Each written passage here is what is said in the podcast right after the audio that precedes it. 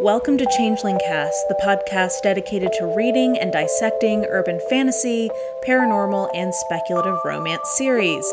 I'm your host, Mara, from the YouTube channel Books Like Whoa, and this season we are making our way through Nalini Singh's Psy Changeling series.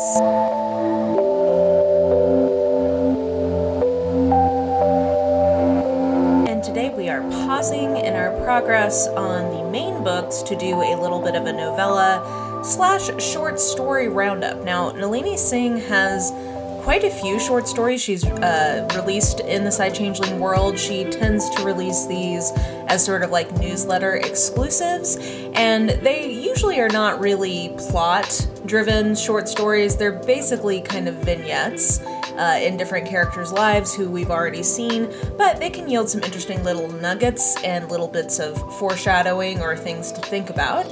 So I thought it was worth, you know, quickly going over those. And then we also have one novella that we need to cover, which is Dorian. It is 5.5, and it is sort of an exploration of what having his leopard go from being latent to non latent means to him. So that's what we are going to explore today. And like I said, I don't think this will be a super long one, but I did just want to uh, make sure we acknowledge the existence of these stories. And also, I like to put these in to give people a chance to catch up if they are reading along. It's helpful, you know, to have a little pause in our reading schedule from the main books. You know, life happens, especially over the summer. Wanted to give people a moment to catch their breath on the read through. So, with that being said, let's start with the most substantial of these stories, which is Dorian, which I mentioned is 5.5. So this comes right after the main book with Dorian and Ashaya. And really, this picks up kind of where um, that book left off in terms of him shifting into a leopard for the first time. But really, this is kind of a day in the life of Dorian throughout his life. Like we kind of check in with him at various points throughout his life of what it means to him to be a latent leopard. Um, we see him as a kid, then we see him as sort of a, a juvenile training in um, becoming a soldier and kind of what it, it required of him to overcome the fact that he was latent uh, and how he kind of compensated that with his martial arts skills. And then we see him actually, you know, being able to be a full leopard. And he, it's it's actually a really lovely novella. Um, I particularly enjoyed the scenes that we have between him and the rest of the Sentinels. Uh, so when he first is able to shift, Lucas feels something kind of through their bond. Uh, they have a blood bond, so they they have a a connection on some on the psychic plane at least on some level. And lucas feels that and he kind of calls him like hey is everything okay? And he doesn't tell him right away.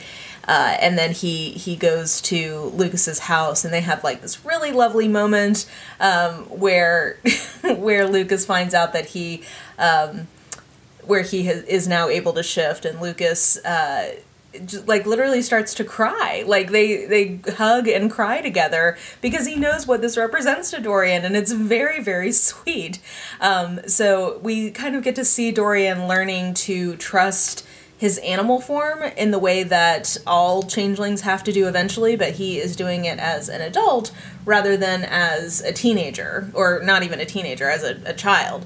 And uh, it's just, it's a very sweet, wholesome story of, um, and I guess sort of like a metaphor of making peace with all sides of yourself. But I very much enjoyed that one because there's a scene at the end with all of the sentinels where basically they kind of put him through a test so that he can show his skills and show his mettle uh, as uh, leopard, um, basically doing this kind of um, tracking game in the forest together. And it's just, it's beautiful and pure, and it has very big, cozy community vibes, basically. This is really just a lovely hangout sesh with some of our favorite characters. So, anyway, this was not a novella where we have a lot of meaningful plot action, but it's more about character development. And that is true for these other short stories as well. So we've got, I think, seven of these to cover, six, six of these to cover. So first is point six not 0.5, 0.6. So this is before the first book. It's called Seedlings, and it's with Nate and Tammy again. And basically, it's just like a really beautiful little check in with Nate and Tammy, who are adorable, um, about the fact that they delay deciding to have kids for a very long time in their their mating. They are together 14 years before they decide to try to have a kid and they end up with Jules and Roman. Um, so they end up with twins more than they'd hoped for. But really, it's just sort of a meditation from Tammy thinking about how she really wants Nate to have zero doubts about them having kids because she knows that he has a lot of fear and insecurity about this idea of her getting mated so young and sort of being trapped with him in some way. So she really wants him to be able to see that, like, no, we're settled, this is forever. When we have kids, it's not because I have to and it's not going to trap me, it's because we want to. So that was a very sweet one. And then, I mean, all of these are pretty sweet, actually, now that I'm thinking about it.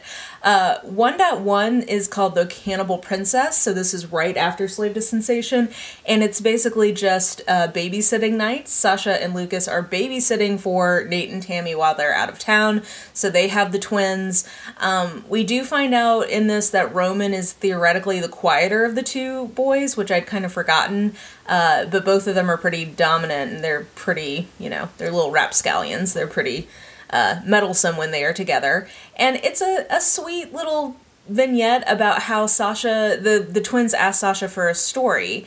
And Sasha has never had a bedtime story before. She reflects really that the only kind of bedtime story she ever had from Nikita was Nikita telling her about the horrors of the rehab center that you get sent to if you are a bad Psy, like if you are not good at silence. Um, so she doesn't really even know what it means to tell stories to kids. And Lucas, you know, has this very poignant moment of realizing that. And so he starts telling them um, a story about this cannibal princess with wolf teeth who liked likes to eat little boys for dinner, and uh, he gets a delight out of seeing Sasha, you know, kind of being swept up in the story the same way that the kids are. So that one was also very sweet and sort of deepens our understanding of just how much Sasha missed out on as a kid. She really, you know, the Psy, they just they mess their kids up real, real bad. Is kind of the bottom line. Um, I know that's not a surprise if you've been reading along, but we just have these moments where I'm reading the book and I'm like, good lord, like, I get that you don't want your kids to become serial killers, but at what cost? Come on. Anyway, uh, 4.1 is called A Conversation, and this is actually between uh, Teijan and Zane from the Rat Pack, the pack of rats who live in the tunnels beneath San Francisco. Um, and this one I think is a little more substantial in terms of getting a better sense of the world building. So, things that we learn in this one one is that there's of the entire pack of rats, only four of them are actually changelings. Most of them are people who can't like they they don't fit into society basically. And so they find their way to the quote unquote below which is the tunnel system underneath san francisco and they become a part of the rats tribe their clan their pack. Um, and so it, I, I hadn't quite processed that but that is i think an interesting tidbit that um, most of the rats are not actually rat changelings. They are either um, kind of been adopted into the pack or they are the mates um, of the pack. So Zane and Teijan, um, Teijan is the the alpha, and then Zane is his kind of lieutenant. Um, basically, they're reflecting on the fact that Dark uh, River is really keeping their word about the alliance that they made. They kind of they had hoped basically just to be left alone. That was sort of their best case scenario. But Dark River is really treating them like an ally, and they have really truly given them full autonomy and full control over the tunnels. Um, it sounds like the rats really have had control over those tunnels for a while, and they've been there longer than Dark River has been in kind of the above in San Francisco, but they just never fully were able to get all of the control until Dark River. Um, they could they couldn't control the city itself, I should say. Dark River is able to do that, but by being allied with them, they are now really controlling the tunnels. So they've been surprised that Dark River has kept their word in that respect, but then also they are getting a percentage of any of the deals made from intelligence that they pass back to Dark River. Um, and so they they have all this money that they're going to use to send their kids to, um, you know, basically more schooling uh, above ground, but also to expand their living quarters. And then what Zane didn't realize is that they're going to get continue to get these percentages on an ongoing basis. So they're basically reflecting on the fact that like not only is Dark River keeping their word, but this is really setting them up to actually be able to flourish in a way that they haven't been able to before. And I think what's significant about this is just really kind of deepening our understanding of what the alliance here is and the fact that the rats really are going to be kind of um, pretty loyal allies at this point because Dark River is keeping up their end of the bargain. So I thought this one was more substantial in terms of just like the world building that we get. Then I would say the most substantial in terms of just an actual like kind of a this is truly more of a story than most of the rest of these are it's less of it it's it is still sort of a slice of life but we sort of get a beginning middle and end a little bit more to this one. And this is 5.6 it's called a gift for kit. And this is between kit and rina. Now these are two uh, soldiers in dark river and we have seen them. They've been recurring characters. We definitely see them throughout the series i assume kit is going to get a book at some point um, but we've seen him as sort of a juvenile so like a teen and at this point he's let's say kind of maybe like a new adult. He's sort of in his either late teens or early 20s at this point um, i believe and so is rina. Rina is his older sister and she um, has been raising him since their parents died. We find out that their mother, so their parents had them later in life, and then their mother also had this rare genetic condition that um, is inoperable even with the advanced medical technology that this world now has. And so he died, or she died kind of at a young age, and then her dad. Um, their dad rather uh, was able to sort of hang in there for about two years just enough time for rina to turn 18 so that um, she would be able to take care of Kit. And and then he passed away as well just because if you if your mate dies in this world if you're a changeling like you're not long for this world really. Um, so that's kind of the background for them. And this is basically like a Saturday and Rina wakes Kit up early and she makes him this big yummy breakfast and he's kind of suspicious because this is not in character for him or for her rather. And so uh, and then she says that they're going to go for a drive. So they get in the car we find out that Rina um, is now reporting to Dorian, which I think we already knew, but she, if you'll recall in the first book, she was reporting to Barker, but he was like into her romantically, and so she was just like not really respecting him as a leader. So now she's reporting to Dorian, and he's a, like, I think it's basically a better match, is what we kind of find out. And Rina takes Kit into the woods and she gives him these special dog tags that her parents had made for him before they died, and um, it basically is a, on the occasion of him being made a soldier. So they just have this really sweet, poignant moment that made me tear up um, as they sort of mourn together, and then they have this kind of celebratory run through the forest um, in memory of their parents. So I just, it was a nice, deepening kind of character backstory and character moment. Um, yeah, it was just, it was really a lovely little slice of life. Uh, and actually, when we get to 7.5, we'll get into why I'm really I, I want more of Rina and Kit. I may I may be forgetting if they show up more than I remember them showing up in these in these um, kind of in the first series, but I'm ready for them to come back in the second series. like I'm I'm ready to see more from them. Um, okay, and then moving into 5.7, oh, this was just a delight. Um, this is called Movie Night, and this is really just a date night in that Judd and Brenna have together. Um, they so they're gonna have date night, and Brenna spares Judd from having to go to a restaurant because she knows that it actually really stresses him out. So they, you know, are making pizza and watching movies, and Judd tries to make Brenna happy by picking a movie that he knows she wants to watch, and Brenna kind of pushes the point and really says like, "Hey, you're she she takes pleasure in watching him learn how to have fun. And she's like you know i don't want you to pick something that i like i want you to figure out what you like because you've never been able to have these kinds of preferences before. So like here's a list of movies that are aimed at men or aimed at boys like why don't you pick one? So he picks this terrible action movie um, and he snarks it up he gets funny. Uh, let's see here. So the I I noted this quote. Um, so the the action hero had to um, uh, intervene on this very stereotypically you know busty leading lady's behalf, and Brenna says. Yeah, he was very heroic, especially when he had to quote unquote save her by heroically sucking on her boobs because she got bit by a snake on her boobs. I noticed her rack never moved, Judd said in a cool tone. There's no excuse for that with lo- the low cost cosmetic procedures currently available. just really cracked me up. Uh, and Brenna also, she's just, she's so happy that she gets to see the funny side of him.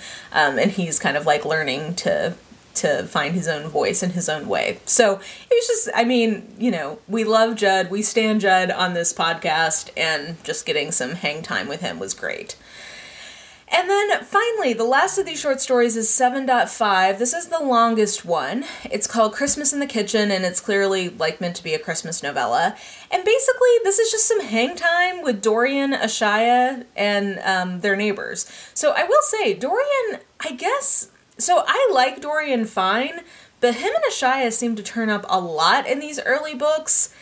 I guess maybe at the time were they bigger fan favorites, or maybe are is Dorian a bigger fan favorite than I'm giving him credit for? I don't know. I just feel like he shows up a lot. Um, I really love Ashaya, so I'm not necessarily mad about that, but yeah, I don't know. That was just something I was reflecting on. Of he he seems to be getting a lot of real estate in these novellas slash early stories. So maybe maybe other people just enjoy him more than I do. I don't hate him or anything, but yeah. Anyway, side note. Um, so basically, it's Ashaya is is bacon, and Dorian and Keenan uh, fix a sink together. Ashaya is uh, kind of reflects on how cooking slash baking is a is her way of exploring her creative side, kind of like what we were just talking about with Judd, that he's exploring his own taste and preferences. She talks about how baking and cooking is a creative outlet for her, but that is still very orderly. So it kind of provides her structure and creativity at the same time, which I thought was an apt insight for Ashaya, trying to kind of flex their wings a little bit. That made sense to me. Um, and basically, like a bunch of their neighbors find out that she's baking and they show up. So Kit comes by for baked t- treats. Um, Shia, by the way, is she's baking for the pack's Christmas party, so that's why she has a lot of treats. But um, Kit comes by, and then uh, Noor, John, Tally, and Clay also come by, and they eat so many of her desserts she's made that they have to help her ice, like put icing on her extras that she made. We find out in this that John apparently is crushing on Rina, and I can't remember if this is foreshadowing, but Clay and Dorian make a bet. So Clay says, I figure she's trying to let him down easy since he's just a kid, but my money's on John. Give him a few more years and age difference or not, I bet you he goes after her. Big call, man, Dorian whistled softly, but I tell you what, if you're right, I will bake you a cake complete complete with frilly pink icing. So I can't remember if this is foreshadowing or not, or maybe this is foreshadowing we haven't ha- seen paid off yet, but I thought I would I would note that. Um, so yeah, they all just are kind of hanging out, and then Clay and Dorian have a cake baking competition in which they both fail spectacularly. And uh, you know, it's Merry Christmas for all. So this one really is just sort of like a, a hangout little um, story. So yeah. Anyway, those are the six short stories that I wanted to make sure we caught up with, as well as that novella. Uh, not a lot to talk about this week, but um, you know, just wanted to throw this one in there for some character deepening slash observations uh, and also give people a chance to catch up a little bit if they are behind. So our next episode will be another full novel. It will be bonds of justice which is the eighth book. And uh, this one i remember max is the hero. I forget who our heroine is though i know she i remember her I forget her name. I remember what she ultimately ends up doing later on in the series, but anyway. Uh, so that will be in a couple of weeks, so get reading on that. And yeah, I think that will do it for this episode. So if you enjoyed it, definitely take a moment to rate and review. And you can find me at Books Like Whoa on all the things YouTube, Instagram, Goodreads, TikTok, Twitter, all the things. I am Books Like Whoa, so come follow me there if you are so inclined. And yeah, that will do it for me. We will meet back here in two weeks to talk about Bonds of Justice, and I hope you're having a great day. Bye!